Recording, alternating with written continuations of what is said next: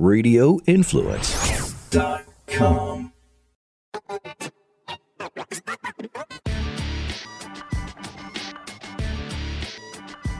We are back for another edition of the MMA Report podcast. Of course, I am Jason Floyd. That is my colleague Daniel Galvan. Daniel, uh, the MMA world is buzzing. And Dana White went Dana White, you know. Francis Ngannou makes his big news, and UFC says, oh, let's just start making all these fight announcements. Also, they have announced today they're going to Australia later this year for a UFC pay per view. And of course, you read the press release, you kind of figure out, yeah, basically uh, Australia's paying the UFC a ton of money, so they're going to bring a big fight card there. But before we get into Francis Ngannou, because that's going to be really our main topic here this week here on the podcast, is the McGregor Forever documentary dropped today on Netflix. I watched the first episode, a, a tremendous first episode, and you know, like like my takeaways from the episode, Daniel, and I know you've just watched a little bit of the episode is, is I feel like we're getting a we're seeing a different version of Conor McGregor. But like my two biggest takeaways from what I saw in, in episode one was about his rivalry with Habib Nurmagomedov is the behind the scenes footage of Conor in the back after the loss. And even going back and, and watching this episode, I kind of forgot about how the fight really went. I mean, you, you forget about how Habib had rocked Conor. What was in? I want to say it was in the second round. He rocked him. Off, ultimately finished him in the fourth round. Conor had his moments in the matchup as well. But you see the raw emotion of Conor McGregor after this fight, and then there's a point where Dana is talking to him, and Dana's like, "Hey, if you need anything, let me know." Dana walks out, and then you see Conor's son right run right up to him, and you see the emotion that Conor had, and then of course we get to see that his community service for the Dolly incident was in a part of cleaning a church. And I know me and you have, have talked about, you know, MMA documentaries we want to see. If I didn't have other things to do, I would have been to watch the entire series earlier today. But uh, I will say, as a, a mixed martial arts fan, I'm really intrigued to see what this whole documentary is because I was really blown away with episode one. Okay, I've only seen the first 10 minutes because I, I, woke up this morning, watched a little bit, then I went straight to work. And my job, it, it's fast and furious. I didn't really have any downtime. I, I got to say, I really enjoyed the first 10 minutes and the people behind it. Religion of Sport, I believe, is the name of the company. That's Deepak Chopra. They do a really good job with these like athlete produced documentaries, right? I believe they did the Tom Brady documentary. Uh, I could be wrong on that, but I believe they did do that one. And I do know they have their hands in a couple of other uh, interesting pots. Like they're doing a G League documentary with Amazon, they're working on, and they do a good job of telling the story. But obviously, the one caveat with these type of documentaries, Jason, is I would doubt that we're going to get into some of the really dirty stuff, right? Yeah. The the crimes, some of the other crimes that Conor has been accused of, the things that are really like as an MMA fan make me question whether or not I should be thinking about Conor McGregor as a fighter when you look at some of the more serious crimes he's been accused of. So that I assume is not covered in episode two, three, or four, and it might be covered. I will report back to you next week because I will try and watch everything by next week. But I must say, so far, I'm really into it, and I'm really into learning about a new side of Conor, And it appears as though we're going to get seeing Conor with the when the spotlight isn't completely on him. With that being said, from what I saw, the man was in the hospital bed, fresh off breaking his ankle, and he was already cutting a promo from the hospital bed, ready to promote his next fight. Yeah, you know there is a, a part in the first episode where he's training for the Habib fight, and I'm not I'm not giving anything away majorly here, but he injures his toe in a in a training session, and basically it's a dislocated toe. Um, if you're I don't know, maybe if you're a little queasy, maybe you wouldn't want to watch this part as they're um, putting the toe back in place. Oh, that sounds gross. That sounds and, you, and you just see Conor's face reaction, and then after they do it, he's like, "Oh, that wasn't that bad." I'm like, "No, bro, I saw your face. You were in riveting pain." Yeah, that that sounds awful, and I am squeamish. I'm not looking forward to it. I did see a scene where they were doing a gender reveal uh, yeah. for Conor's second child, and there was like one person who was blurred out. And I'm like, who's that, that? Who's that? Who's that one person that is just ruining the beautiful shot for everyone? And how does Conor not be like, hey, let us show your damn face because it looks stupid that we have a blur here. I don't know if that person's like an undercover FBI agent that's a part of Conor's inner circle. But my other thought watching this thing was, damn, Conor's son might be a world champion fighter one day. I mean, I saw this little baby hanging by some Olympic rings. Yeah. I can't even do that. I'm a full grown man. Yeah, I, did see that. You know, but I, I think that I, I my my perception of this documentary is about rehabbing his image. You know, like what you just mentioned, every, everything has happened here. I was actually kind of surprised that maybe today wasn't the day that we got the Conor McGregor fight announcement of when his matchup against Michael Chandler is going to happen because the, the thing that's interesting to me, and I don't know if it was last week or the week before when Dana White got asked about it, he just basically just didn't answer the question. You know, previously he's talked about, you know, when people have asked the question about USADA and Conor McGregor, he goes, well, go talk to Jeff Novitzky. I'm like, well, you're the UFC president. You should know the answer to these questions. Uh, but it, it is kind of interesting the fact that the Ultimate Fighter does debut here in what, two weeks from now. And we, we still don't know this when this fight's going to take place, what weight class it's going to take place at. Um, uh, clearly, it'll be Conor, whatever weight class Conor McGregor wants it in, it's going to be in. But you know, it, it's still. I mean, look, it's I'm fascinated to see it. But obviously, the big news of the week was uh, uh, the news we all knew was coming. I think we all kind of, you know, it was very clear where Francis Ngannou was going to end up in terms of mixed martial arts competition. And uh, it gets announced on, uh, what was it, Tuesday morning? I think I got the press release at like 6:01 a.m. East Coast time that he had signed a, a I forget, I think the, the press release says something like a historic, what, you know, you know, MMA contract but uh, Bloody Elbow, by the way, John Nash or Bloody Elbow has done a great job. And it's kind of interesting some of these figures. And, you know, one of the things is, is I mean, look, Francis got the bag. There ain't no doubt about that. Francis got the bag. Kudos to him getting the bag. And so this was the reporting from John Nash. It's only for two or three fights. Guarantees a high seven figure purse for each fight. A split of the event net profits. I think that's that's the key word in that net profits. Because if the event doesn't make money, well, then you're not getting extra money. A signing bonus or salary to serve as a, a brand ambassador for the PFL, the rights to have his own sponsors in the cage, non exclusive with regards to boxing, no champions clause or other extensions, a minimum salary possibly as high as one million for his opponent, apparently, and, and Ngannou comes out say as high as two million. I've already seen Ben Rothwell like, I'm here, I'm here.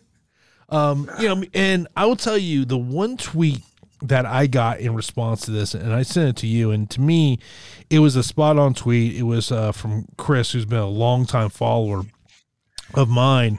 And he tweeted me, he goes, Yeah, I mean, he shouldn't care. He got paid, but it's telling that every single reaction, everyone is happy about his bag. Not a single one is like, yeah, I can't wait for all the fights. We can see him within next year in the PFL. They need a big UFC name, but who? And I thought that was a spot on tweet because that was the general reaction that we saw on social media yesterday was, hey man, glad this guy got the bag. And, you know, I tweeted that my initial thoughts were, look, happy to see a fighter get the bag but time is going to tell what kind of matchup the PFL can put together. Now they've got some time here because he's not going to make his PFL debut till 2024. But you know, Donn Davis had initially mentioned about him fighting the winner of this se- this season's heavyweight tournament, and Daniel, you look at these names in this heavyweight tournament, you just don't exactly sit back and go, "Oh damn, can't wait to see who that might be."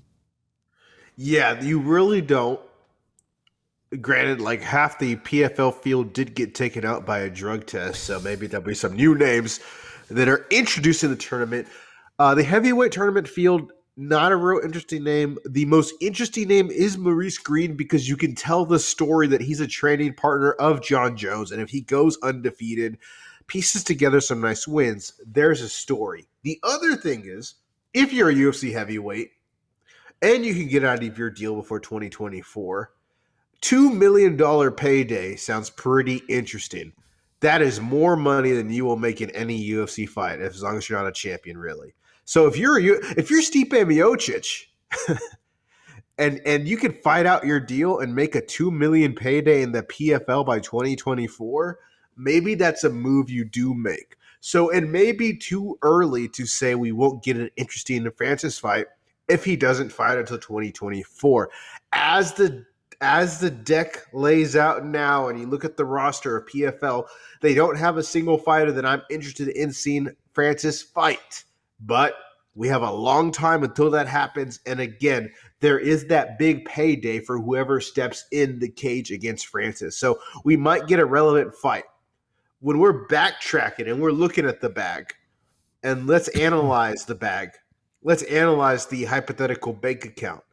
Do you believe that at the end of 2024, Francis will have more money in his bank account than if than if he had signed with the UFC, re-signed with the UFC. Would he have more money in his bank account had he done what he did today, yesterday, or had he signed with the UFC? Did I make that clear? Over the next two years, is he going to make more money right now in his current deal with the PFL, which allows him to box, or do you think he would have made more money had he signed with the UFC, took a Jon Jones fight, and had a couple other fights? I think it's more likely making more money in the PFL because I think he would lose to Jon Jones. And then that that money would drastically change, you know. I mean, look, you got to give the PFL credit. I mean, you, you talk about you know, swinging for the fences here.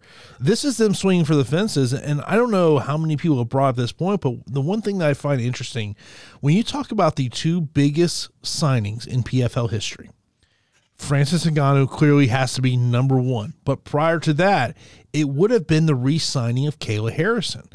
And Kayla's contract is up at the end of this year, and they do not have matching rights. So you're talking about Bro. the two biggest contracts that the PFL has signed that there is no matching rights in either one of those deals. That to me is you talk about something we have not seen in mixed martial arts, whether we're talking about the UFC or Bellator or any other promoter, major promoter, is to sit there, make a notable free agent signing and saying, yeah, we're going to waive our right to have some type of matching clause when your contract expires. Yeah, and that's good for the fighters. That's really good for the fighters, and that's what happens when you have multiple options. Hopefully, that works in the long run for the fighters, and the PFL can stay afloat, Bellator can stay afloat, because those matching rights deal that they had with Kayla in the previous contract, I mean, that really screwed over Kayla Harrison, I think. Um, so that's great for the fighters, and I and I think that's a thing that should continue to happen. But yes, the PFL's between a rock and a hard place. I will say I would bump Kayla signing to number three. I think Jake Paul is a bigger signing than Kayla. I think he means more for pay per view than Kayla Harrison, but that's just my take. Um, the other thing is, I got to ask you this, Jason. When you look at that UFC roster, how many more fighters on how many fighters on that roster do you think are more valuable to a mixed martial arts promotion than Francis Ngannou? How many names are you going on before you get to Francis? If we're really looking at the landscape and and kind of putting um, into perspective how big of a signing this is. Are there 10 people on the UFC roster? Are there five? I know for a fact Jon Jones and Conor are above him. Who else would you put above Francis in terms of value to an MMA organization? So I will say this my viewpoint, I think, is going to be different than a lot of people who are in this MMA podcast landscape because I do work for a restaurant group. You know, I, I do handle marketing and we have shown UFC pay per views. So I kind of have an idea of what fighters have the ability to bring in an audience than your typical UFC pay per view. And I'll be and I'm not trying to be a hater here or anything along those lines. I never viewed Ngannou as a guy who brought more people to the table. You know, like when you talk about you know the biggest UFC pay per view draws we have seen in this organization's history, you know, it, it starts to me with Conor McGregor. He's number one then it's almost like I think like a two A two B situation of Ronda Rousey and Brock Lesnar for two different reasons. Because Ronda just brought a totally different audience to watch a UFC pay per view, just like Brock. Brock bringing a wrestling fan with him. And then to me, it's Jon Jones. And then after that, it's, I think it's a big drop off, you know? And, yeah. and so, like, I just, like, like one of my thoughts when I was thinking about looking at this deal where like you know man hey great for Francis Ngannou to get the bag and and whoever he fights is gonna get the bag as well. I, I look at from the PFL's aspect and, and like me and you were talking about this yesterday like if you're the PFL like how many pay-per-views do you guys sell for this deal to make sense financially short term for you? It's got to be a lot. It's got to break records for a non UFC mixed martial arts pay per view is the number you need to get at. And it's got to be more than just a Francis fight. It's got to be Jake Paul's first ever mixed martial arts fight. And it's got to be an interesting opponent for Jake. And that's what they need to do to, to, to make a profit. It's certainly a possibility, but they are on an uphill battle. And that kind of impacts maybe some of the value that Francis got in his deal, right? The part ownership in the PFL isn't too valuable if the company isn't making a major profit or profit at all. That being said, I think the real value in Francis's deal is quite honestly the ability to go out and take the boxing matchup. I do believe the boxing matchup is going to give Francis the biggest payday in his career and a bigger payday than if he had fought Jon Jones. So that is what works out for Francis. But for the PFL, I would be highly, highly surprised if they made a profit on whatever pay per view they promote a Francis fight on, because I think they're just asked the, the buy rate would have to be like 300, 400,000 buys, I think. And that just seems really unrealistic unless they put Jake Paul and a riveting mixed martial arts opponent on pay per view.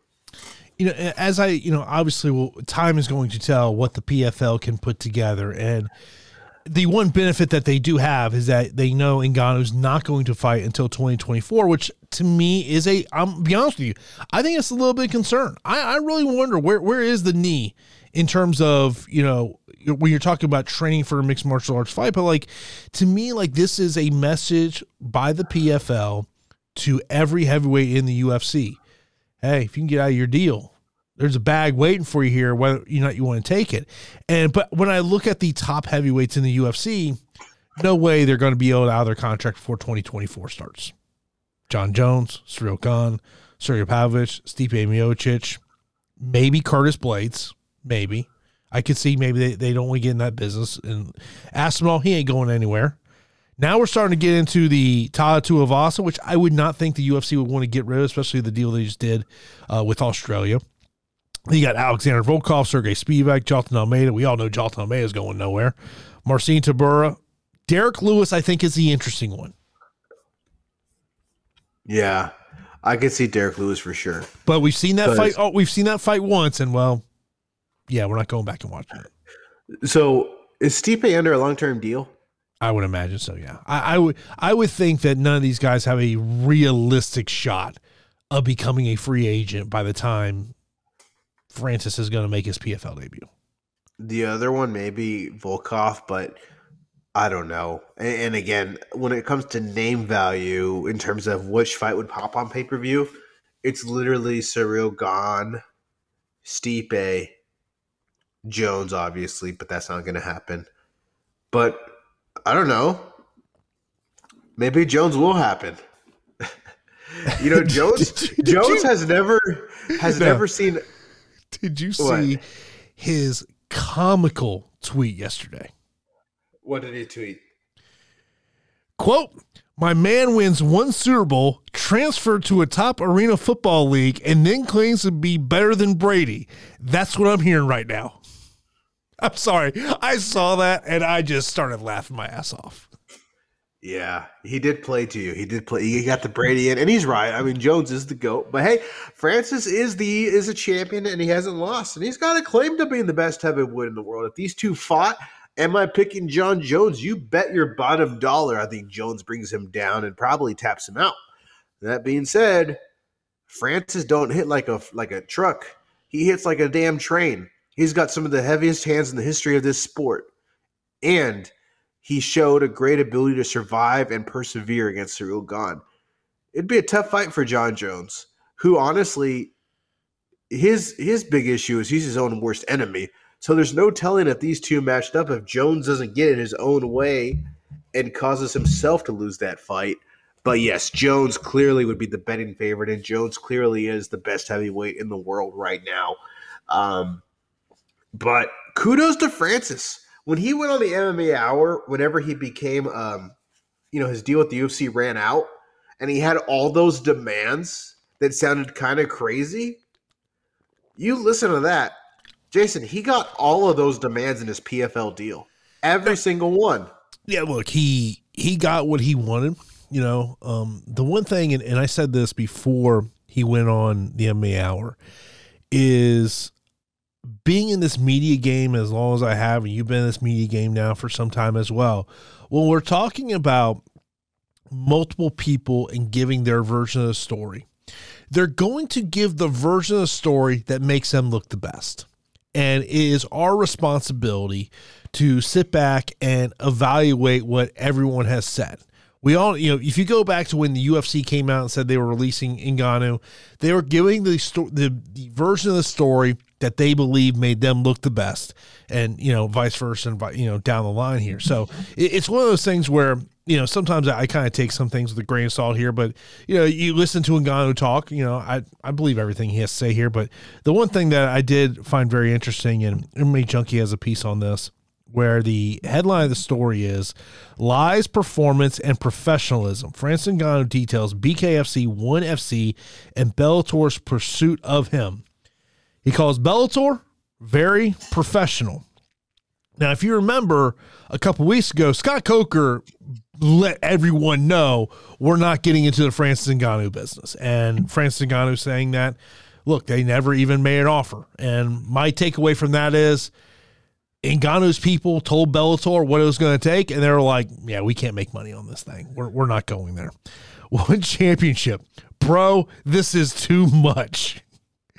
Uh, Ngannou goes, uh, he says, he was like, oh, I can fight a Singapore, I can fight you Cameroon, I can do this.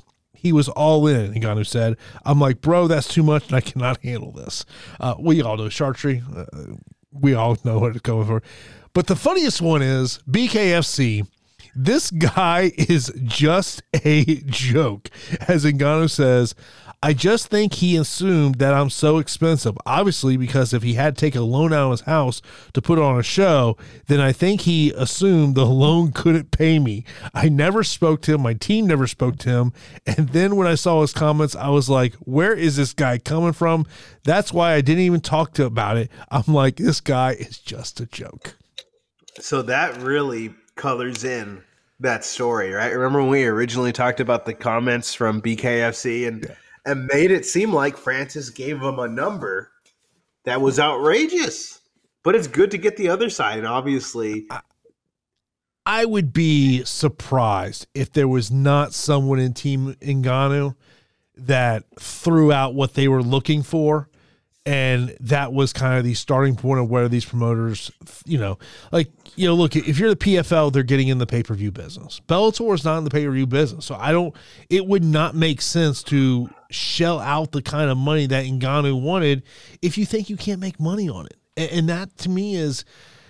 That would be the interesting part of this is if you're the PFL, I got to be thinking the PFL is looking at this from a long term aspect. They're looking at what this could do for the promotion, long term because short term, I gotta think they're just to lose a decent amount of money in promoting a Francis Ngannou fight.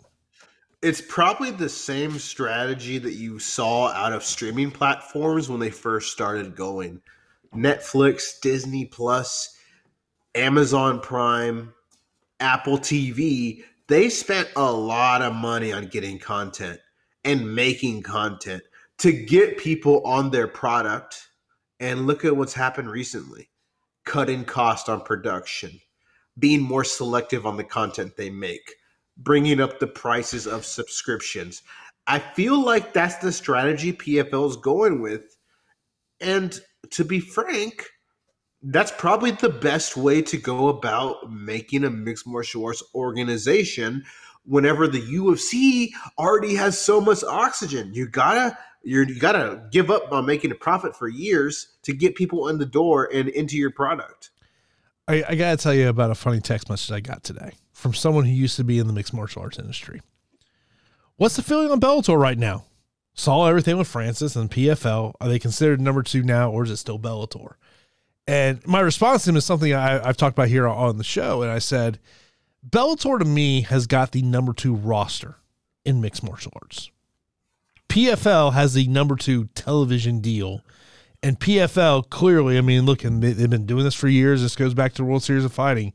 I mean, they're ready to throw some money in, into the pot and, and, try to make this thing work. And it's going to be interesting to kind of see how the PFL can develop a roster because this could also be a, a very much a, not not just a sign to heavyweights, but every mixed martial arts fighter and say, look, we're, we're here to play play ball.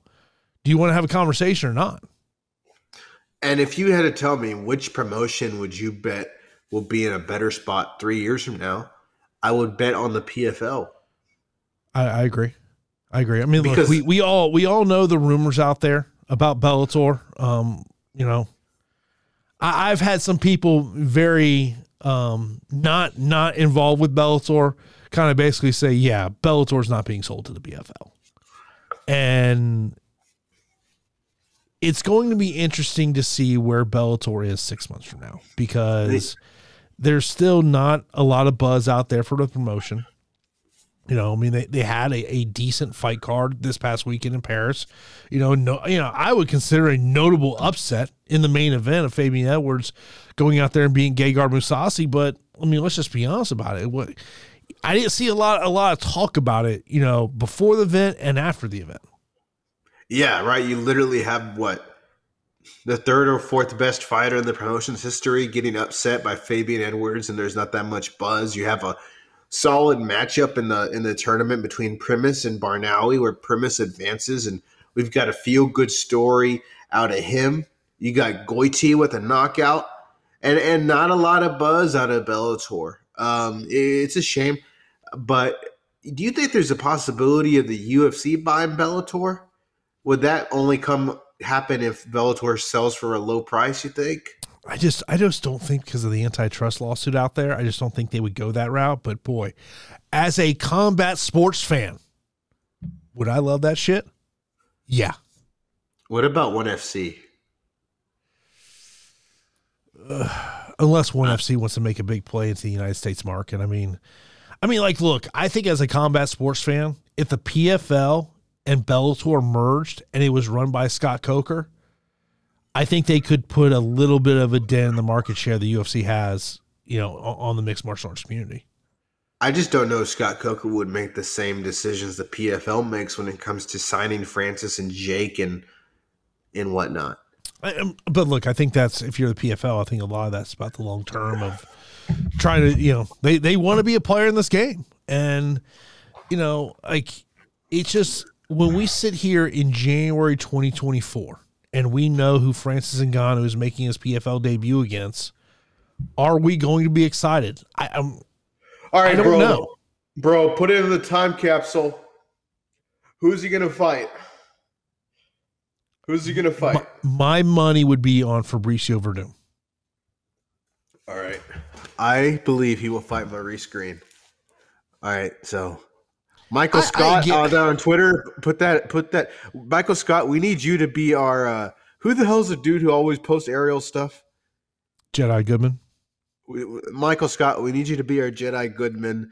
We need you to clip this and come back to us in 2024 and let us know who's right. Jason's got Werdum. I've got Maurice Greene. The one thing I'm sure of is neither of those fights are selling over 150,000 buys. I mean, look, I mean, if you're the PFL, you're gonna have to load the deck. Yeah, I mean that is, is Jake Paul's MMA debut on that pay per view. I would bet my uh, my left testicle on that. I believe that uh, Jake's fights will all be on pay per view, and the schedule lines up.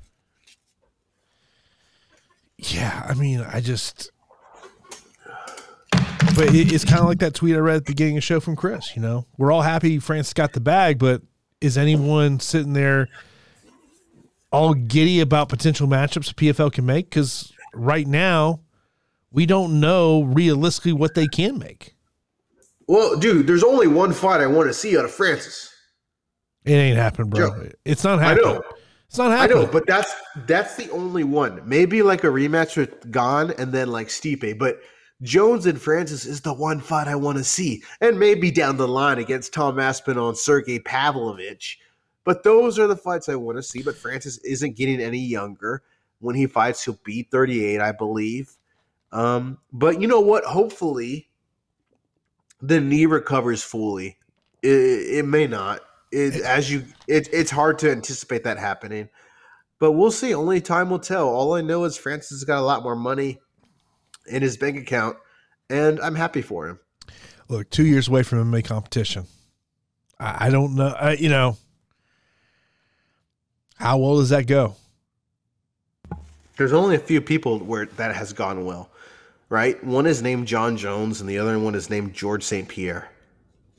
That is list. about that's about it. I mean, I may have forgot a couple others, but that's about it. Fedor, it took some time, but then he had some successes. But his quality of opponents were pretty poor when you look at his victories.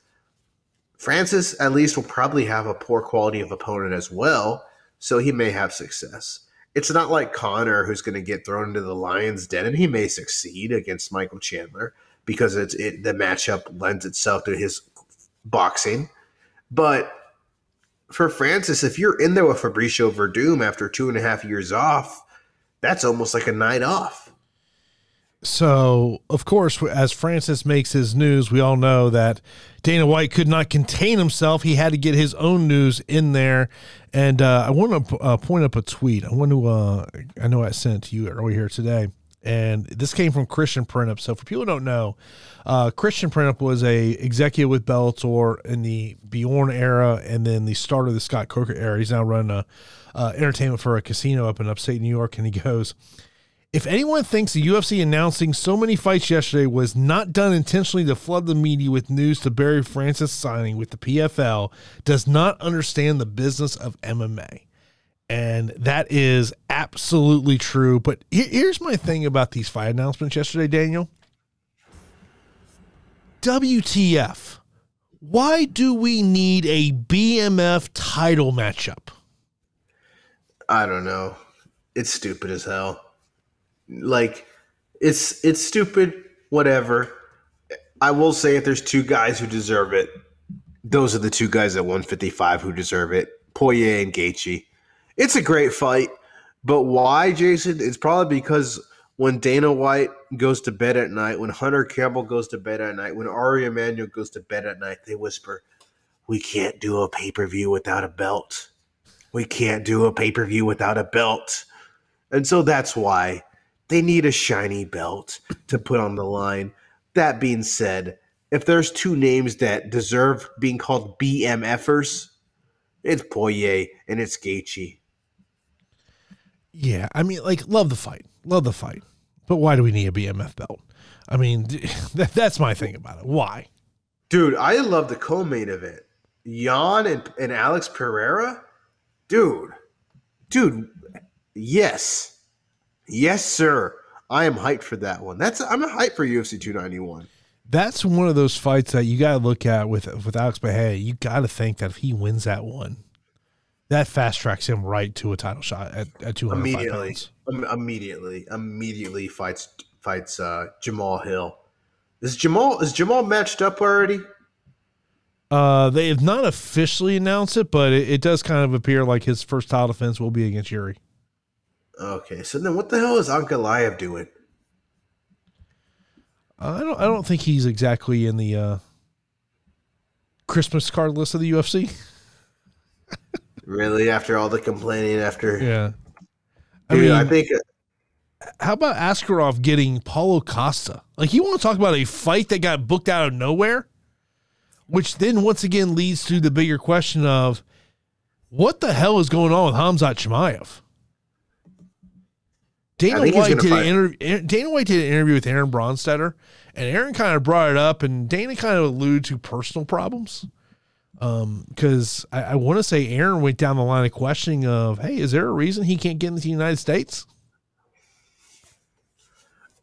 It, it might have to do with his affiliation with people, right? Could be. The- Very well could be, yeah. That, but wasn't there some rumors going around that he might actually fight at 170 or fight Yeah, Usman? I mean, it sounds like the people around him want him to fight at 185, but there's also people that fight at 170. Like, hey, like you look at the the 291 fight card. Of course, that'll be July 28th in Salt Lake City. Uh, I do the Stephen Thompson Michel Pereira fight. That's another one that I, I like. Stylistically, that that should be a fun matchup. Uh, Tony Ferguson, Bobby Green. That's that's got fun written all over it. Um, kind of surprised they kind of surprised they announced a Tony Ferguson fight Yeah, I know, right? After I what happened last weekend with him. Oh yeah. Wait, what happened? Was it a DW? Was it a hit and run, or did he? What Uh, was D- it? DUI. Was did he hit anybody? I'm not sure. Or no? Let me let I'm me look sure. it up. So I, I completely forgot. And then also like Bobby Green was throwing a, a BF in his last fight whenever it got called no contest. Uh, DUI arrest. He was arrested after a rollover crash in LA. Um, so thank God he's all right. Obviously making the mistake to get under the wheel. Um, uh, dr- drunken driving. He was arrested on drunken driving. Yeah, his pickup truck flipped over and collided with multiple cars. Um, he he refused to take a breathalyzer. So yeah, Any lawyer will tell you you never take the breathalyzer. I'm just saying that's something I've always heard, been told. Um, by the way, if I told you a year ago that Sean O'Malley would be fighting for a UFC bantamweight title in August of 2023, what would you have said to me?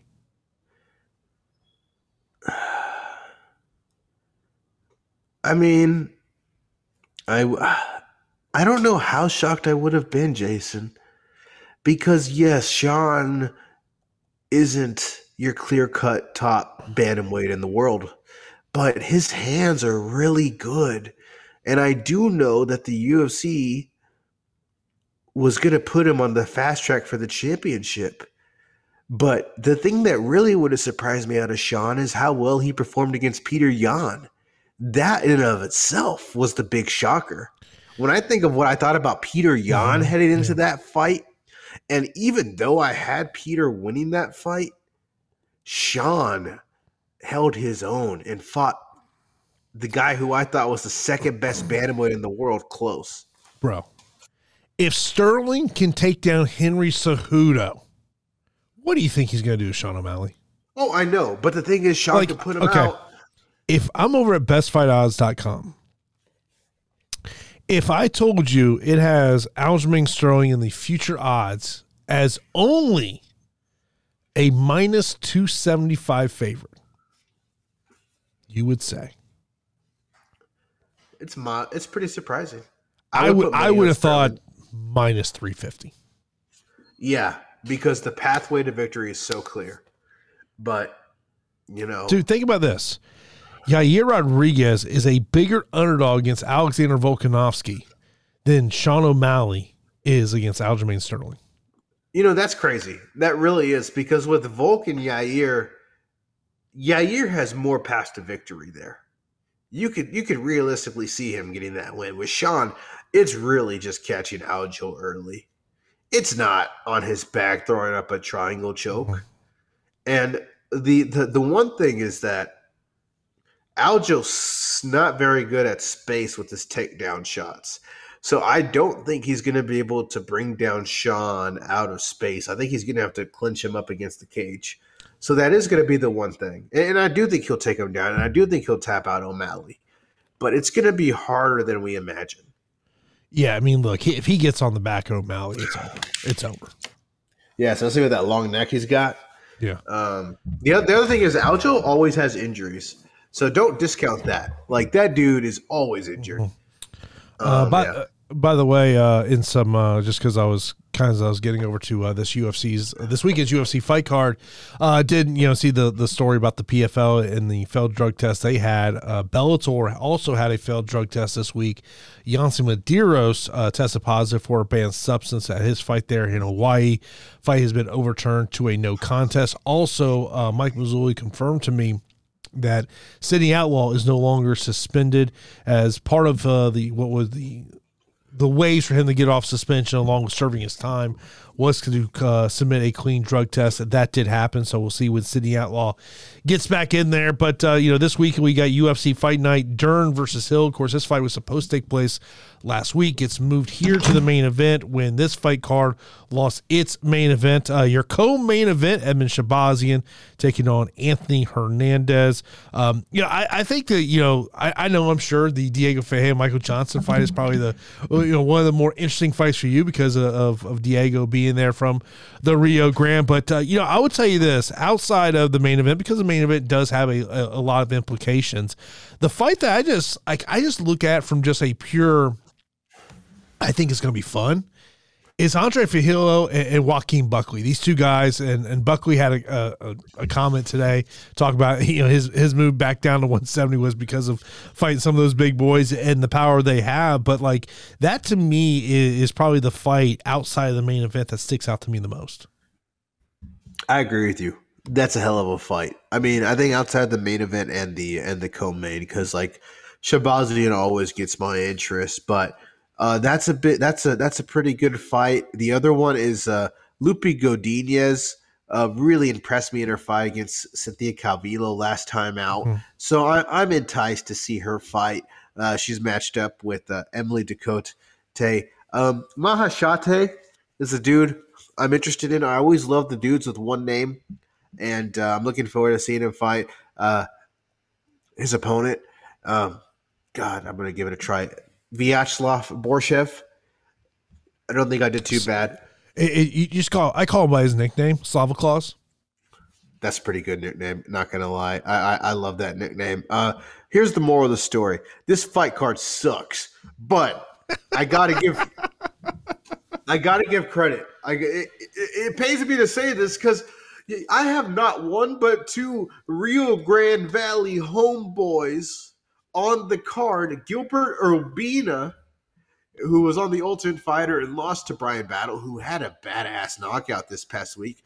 He is from the city of Weslaco, Texas. His nickname is the RGV Bad Boy. So you better believe I'm going to have on my Gilbert Urbina fighter kit, and I'm going to root for him when he takes on Orion Eh, on the prelim. So I'll be rooting for him. I'll be rooting for Diego Ferreira, who is from Brazil, but he has a gym here in the Valley. And, and this fight against Michael Johnson is pretty good. But yeah, Jason, gonna be honest with you, this card sucks. it, it is it, well. First off, you, when you look at the fight card, you know it's a UFC Apex card. You, you clearly know that, but it's it's not a card on paper that you get excited for. It, it's not a fight card that makes you go, "I gotta be at home on on Saturday afternoon, early Saturday evening. I, I will not be home on, uh, on Saturday evening, so this will be a fight card I'll be checking out after the fact, uh, which seems to happen more more times than not at this point in my life, uh, especially these fight night cards. I I truly just find myself just going back well, after the fact. Let's make it interesting for the people. Who's the pick? Angela Hill, Mackenzie Dern. Dern's a small favorite against Angela Hill. Who's your pick? Mackenzie Dern. I like Angela Hill to win this fight. I like Angela I, Hill. I think. I think the longer the fight goes, I think there is a, a very much of a favor for Angela Hill. I mean, I just think it's if Dern gets this one to the ground, I mean, we, we all know her jiu-jitsu abilities and what she can do. I mean, I will tell you this: when I was looking at some of the betting odds on this one, I thought some of the odds were kind of interesting. Shahbazyan is a plus one seventy betting underdog. I was like, that's kind of interesting. Yeah. Um, Andre Fialho is a plus 190 dog against Joaquin Buckley. I thought was kind of interesting. Um, a little surprised Diego is maybe not a little bit bigger of a favorite against Michael Johnson. He's only a, a minus 150 uh, betting favorite. Um, outside of that, not a ton that stuck out me on the betting side. Yeah, yeah, yeah. It's not very interesting. Um, I, I gotta say, you know, that ABC card last Saturday, that was good stuff, man. Like Jailton Almeida, I'm excited to see his career, man. I, I think he's going to be an interesting heavyweight challenger, and uh, the health of the heavyweight division is is really strong in the UFC. You now have him and Aspinall and Pavlovich as three fresh faces And, and it makes you think, yeah, maybe Curtis Blaydes' days are numbered because you don't want Curtis to come out here and kind of stop the momentum that these three guys have. Yeah, no, I mean, I, I thought the interesting thing that Dana said after the event was over, he was talking about these ABC fight cards, and he was like, they really want to use these cards as a way to develop, you know, these younger fighters. So you know, look at someone like, you know, to me, Jailton Almeida and, and Ian Garry, to me, are, are, the two fighters on this card that you really stick out. And you know, and I, I, saw this thing on Facebook earlier this week, and I'm pretty sure I saw it to you. I sent it to you, and it, and it was, who would you buy more stock in right now? Jailton Almeida or Ian Garry? And I think it's a fabulous debate. I probably go Jailton Almeida just because it's it's heavyweight MMA. But if you picked Ian Garry, I would have no problem with that. Yeah, I mean, Ian looks really good against Daniel Rodriguez, and I would say it's probably one of his best performances yet. Given that I picked Daniel Rodriguez to upset Ian Garry, I'm going to go with Jailton Almeida. I think with Ian Garry, he's shown more holes throughout his career that being said, the man is still undefeated and he is showing improvement fight to fight. Ian Garry has more potential as a superstar because he has a better personality for the American audience. He really, really comes off as like a as like um a child of Conor McGregor. And he works out well in those post fight interviews. So he has more potential as a draw. But in terms of in the cage, I mean, Jailton's already making short work and embarrassing Jairzinho Rozenstruik, right? Taking him down, and Jair is looking at his corner for advice as if they're at the, as if they are like a player on a video game, and they have the controllers that are going to move his body.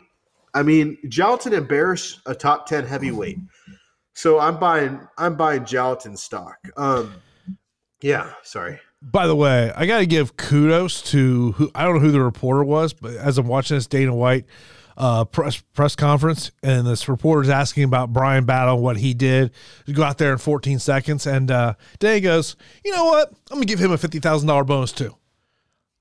Hell yeah! I mean, like you know, hopefully that reporter got a little piece from Bryan Battle. I know, right? I know. I mean, throw him like a hundred bucks or something. Like, hey man, appreciate it, man. Yeah, that was a great knockout. I mean, Gabriel Green came in, threw all those strikes, and Bryan off his back foot caught him. But overall, it was a fun card, right? Even a guy like Alex Morono, who didn't have a bonus, had a really fun fight against Tim Means. The way he locked on that guillotine after throwing the back fist was really good. But you look at Carlos Ulberg, you look at Matt Brown and Court McGee, it was a fun fight card. And, you know, one of the fights that wasn't that fun, but it's worth talking about is Johnny Walker and Anthony Smith. And I just want to give kudos for Johnny Walker. This is a guy who lost four out of five fights. Uh-huh. Thought the career might be over. He has turned things around, three wins in a row, going up against a top light heavyweight in Anthony Smith. And Johnny really doesn't make too many mistakes and wins a cautious decision destroying the legs of Anthony Smith. Yes, this wasn't a win that pole vaulted him to a fight against Jamal Hill, but shout out to Johnny Walker, who has righted the ship of his MMA career. Yeah, you look at these three wins: first round win against Ian Cutelaba, first round win against Paul Craig, third round win against Anthony Smith. Uh, Dana White obviously was not very thrilled with performance. Who knows? Maybe Johnny Walker gets uh, Ankalaev next. Yeah, I think that might make a lot of sense, actually. I, I think that's the next fight for both those guys, and uh, I would watch it. I'm excited for that fight. Just, I just I'm just gonna pull up the UFC light heavyweight rankings. Let me see where. So Johnny Walker is currently fifth. Ankalaev is currently second.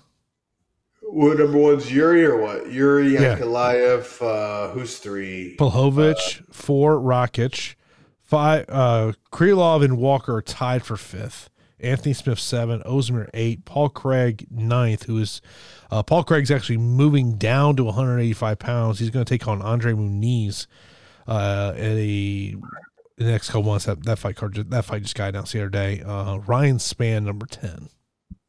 And I think obviously it's fair to put Alex Pereira in that top five. So I think he's that's where he is in those rankings whenever he does fight. So you know it's an interesting division in the top half of it for sure. There is a drop off after about six, but uh, yeah, it, it's sunny days at two oh five. Yeah. Um, I, I always, I always love going to the MMA Reddit just to see what, what's on there. Yeah. what do we PFL light heavyweight champion Rob Wilkinson wants fight with Francis Ngannou. Of course he does. Who in the PFL would not want that fight? You could be you could be a 55er. You Oh. should just change. What? You know what the PFL should do. I, I, I just figured it out. I know who they should have him fight. He, he he might have to put on a little weight to make heavyweight. Jake Paul? Yeah. Oh my god, you're ridiculous. You know what? You're ridiculous. That is crazy. I, I, I let him fight Logan. I don't know. Maybe he should do. uh Maybe he should do an MMA fight with a boxer like um, Deontay Wilder or something. But uh, yeah, ooh, UFC 293 in Australia.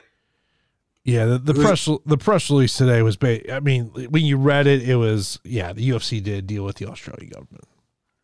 Yeah, I mean, that that was very evident when you when you read it. I mean, uh, the press release says UFC lands knockout deal to bring blockbuster bouts to Sydney.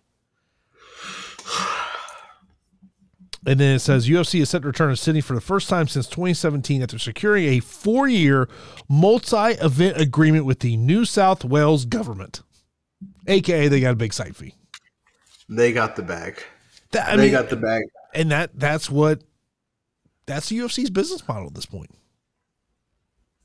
Yeah. Yeah. They uh the UFC is really good at making money. They are really good at turning a profit. You got to say. You know. Yeah. By by the way, I don't know if you noticed this. There's no UFC event next week. What are we going to do next week? Well, that's Memorial Day weekend, so you know, Drink barbecue, beer. have some cocktails. I've been known to do that. We got to come up with some some fun ideas for that week. Some fun topics. Oh, we already. Oh, oh, you've already thrown one out. Oh, we haven't yeah, talked. We haven't talked about it on the pod. I guess we. Can, I guess we can throw the teaser out here as we start to kind of wrap the show up. yeah. Predictions for the Yeah. main event of UFC 300. Yeah, yeah, and we got we got to have a place, maybe like a Google Doc, where we can put our predictions in, just so we can see if we were right about anything, which we probably Look. weren't. the one thing I want to be right about UFC 300, Jim Miller's got to kick off that pay per view. You know why, it. right? Was he on UFC 100? He was on UFC 100, Was that UFC 200?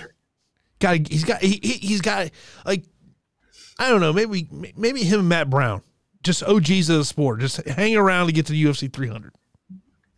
Okay, without looking, do you think there was any other fighter on UFC 100 that is still on the roster today, Jon Jones, other than Jim? Oh, you you called it, huh?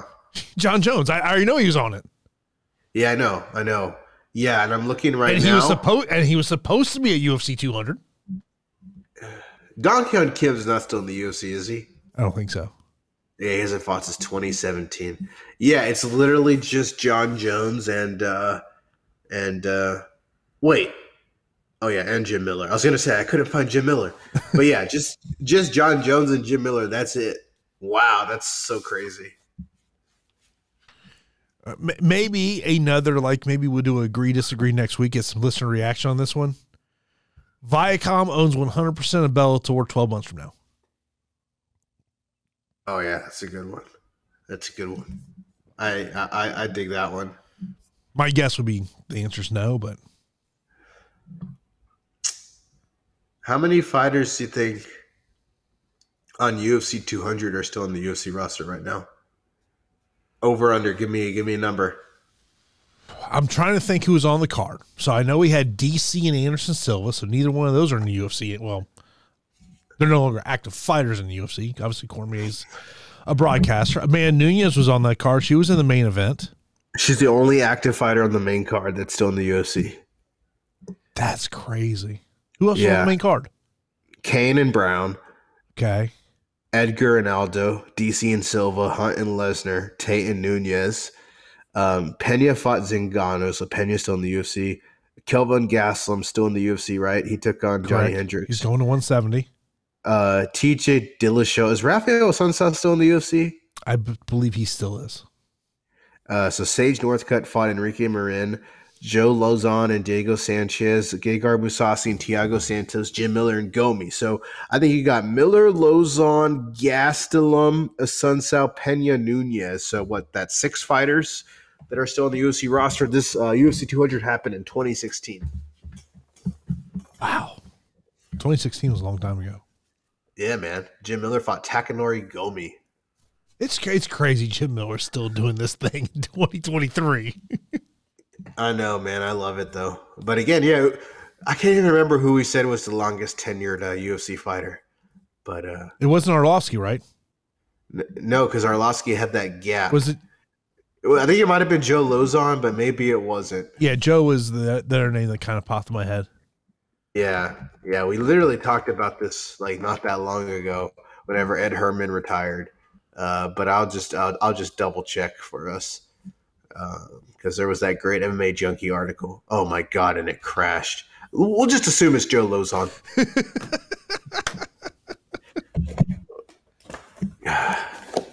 yeah, yeah. We we we, yeah. we didn't talk much about Bellator. Um, they had their event in Paris. Uh, Mousasi Edwards getting that win against Mousasi. That fight sucked. and they already it's like Bellator had this planned out. Hey Johnny, we need you to come to uh, Paris, and uh, yeah, we got to announce your next fight in Dublin. Yeah, and they they got into it, man. They got into it. Him and uh, him and Fabian inside the cage. Douglas Lima got his got his uh, 185 pound win, and uh, I was watching an interview he did before that fight with uh, MMA Junkie with uh, uh, George and Goes, and he did it he didn't totally slam the door on 170, but that door is about an inch away from closing. Yeah, it makes he, sense. I mean, he basically made the point of, yeah, I don't think my body can make 170 anymore. yeah, yeah, it's rare you see fighters get into their 30s, move up in weight, and then move back down. I mean, that the only people who do who move down to that age are like freaking Frankie Edgar and Jose Aldo. By the way, you know what happened today nine years ago? Um, I have no idea what happened. The inaugural Bellator pay per view. Who was that? Was that a uh, Rampage and uh, Rampage Tito? and King Mo, Chandler and Brooks? Remember, it was supposed to be Chandler and, and Alvarez and then they had to make the change a week before the fight. Yeah, Fa- Facebook memories reminded me that uh, that was nine years ago. I was like, Jesus, that has been nine years. Was that the one in Memphis? It was outside of Memphis, but it was mark. It was marketed as being in Memphis, but it was actually in Southaven, Mississippi, which was like fifteen minute drive from Memphis. Uh, good times, good times. I'll never, I'll never forget about being um, in that event. So it was like Friday night after weigh-ins, we go down to Beale Street. So Beale Street's like their Bourbon Street, you know, the party district. And you literally had to go through security to get in the Beale Street. I was like, I don't know if this is a good place to be. if I gotta go through security just to get into the bar district. Well, don't tell Ja Morant.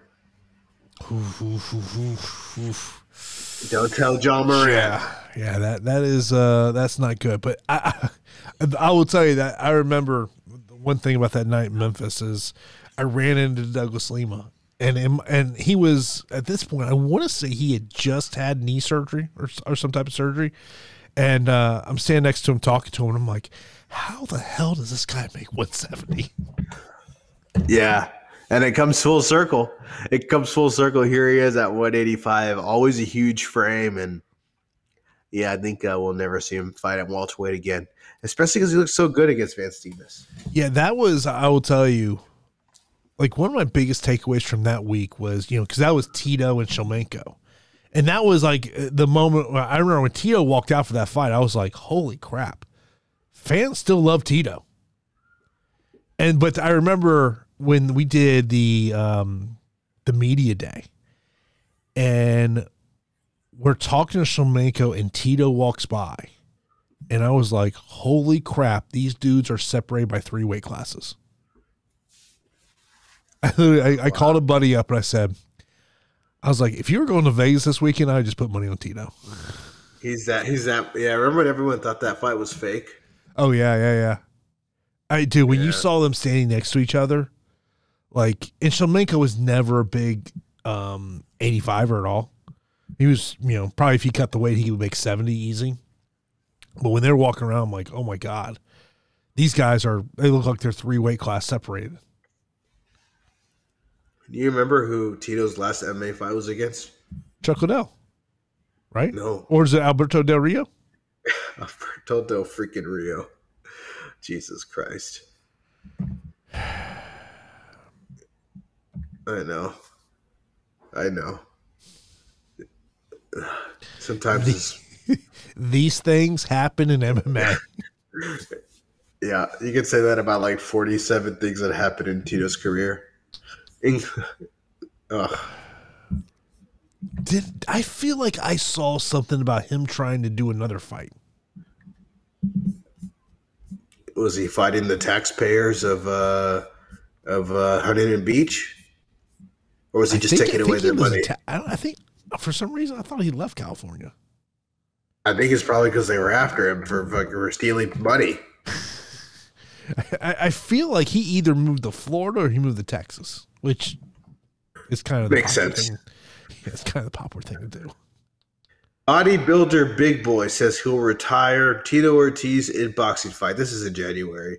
Tito Ortiz calls for one last fight in UFC against Shogun Rua. Uh, it never it never ends. It never ends. No, at some point it will, but it never ends. Yeah. That's why you never believe that R word in MMA. No, sir. No, sir. Few people truly retired. The one guy who retired was like Lee Murray, but that's because he went to jail. I mean, Khabib is seems to be sticking to it. Oh, I bet he comes back. I bet he comes back for sure. When But does, fighting is, but does what- it does it take Makhachev losing the belt for that to happen? No, I don't think so. I think it, it's it's a it's a personal thing. When you are a great fighter and you still want like that's what you do. Mm-hmm. That is what you do, and you that adrenaline rush. There's nothing like it in this world. Dude, Right? I've asked nothing like. I've asked so many fighters about that. And a lot of them say it is so hard to explain. And like I, I think about the interview I had with Zak Cummings a couple weeks ago, where, you know, he's like, I'm never going to be able to go out like that. But he's also you can hear it in his voice. He's also like, Man, I love this. I love this. Yeah, You know, they have it- to. it, it, like I always relate to like when you play golf. You, you, you like from like hole like 13 to 17 you're just hating the game of golf and then hole 18 about that that second shot you hit the best shot of your life and you're like it gets you right back in Yeah, it's probably the same thing. It, it's probably that is what a fight camp is. The fight camp you hate, and then when you do the fight, and you just you're right back into it. yeah no who who loves practice I'm talking about practice Not- man Yeah, not not Allen Iverson, not Joel Embiid, not James Harden. don't worry you know you, you might have to re-room for James Harden next year Ah, Ugh, I'll take it. Whatever. I'll take it. how about how about this he goes he goes back to uh, Houston we're opening up a strip club in Houston I'm down. That's how you know we're gonna make the big bucks. We Yeah, gotta, gotta become the James Harden preferred strip club spot. James Harden is the only athlete in 2023 that people associate with strip clubs. Yeah. No one else is like. I mean, maybe Ja Morant. He did have the you know the picture of him with all the dollar bills, but like as soon as the Sixers lost, you knew every other person with an NBA podcast is going to be like, "I heard James at the strip club," you know, after the No, loss. no, no, no. That that's where like, you know, like whether you're like Bill Simmons, Zach Lowe, um, any popular NBA reporter has a popular podcast. How like If Harden's people came to you and said, "Hey, he'll come on your podcast, but you got to come to this strip club," how do you not hop on that opportunity? I know Stephen A. Smith's probably already there. Dude, dude, how fascinating of a conversation would that be with James Harden at the strip club? I would love to listen to hear him and Blue Rain, you know, together, or whoever is is the dancer of the night. Scarlet, Mercedes, Scarlet Powder, Mercedes, Tesla. Yeah, I want to go to an environmental strip club and be named Tesla. I don't know. What, what what part of what what always gets me funny at, at strip clubs? Every strip club DJ has like the same voice. Yeah, I've never been to a strip club, and probably never will. Oh come on, you got you got to experience at least once. My girlfriend's not a big fan of it, of the idea. So I guess I gotta listen to it. she's she's already laid that one down for you. Yeah, even though she went to Thunder from Down Under on a bachelorette trip, but whatever. I already watched dudes in underwear touch each other, but that's just professional wrestling. in fact, I do it. I'm gonna. I gotta start shaving. I wrestle this weekend. I I heard a I heard a line the other day. It's, it goes, "You never know what's going to happen when men in their underwear and they go into a cage and fight." you could just end it at men in their underwear. Never know what's gonna happen. You got two men in the underwear. Go a lot See- of different see, ways. Now, old you know, people who watched the sport for a long time will remember the Dennis Hallman moment when he went out there in a straight up speedos. Yeah, wasn't that like UFC like a hundred and something? His ball did his balls come out?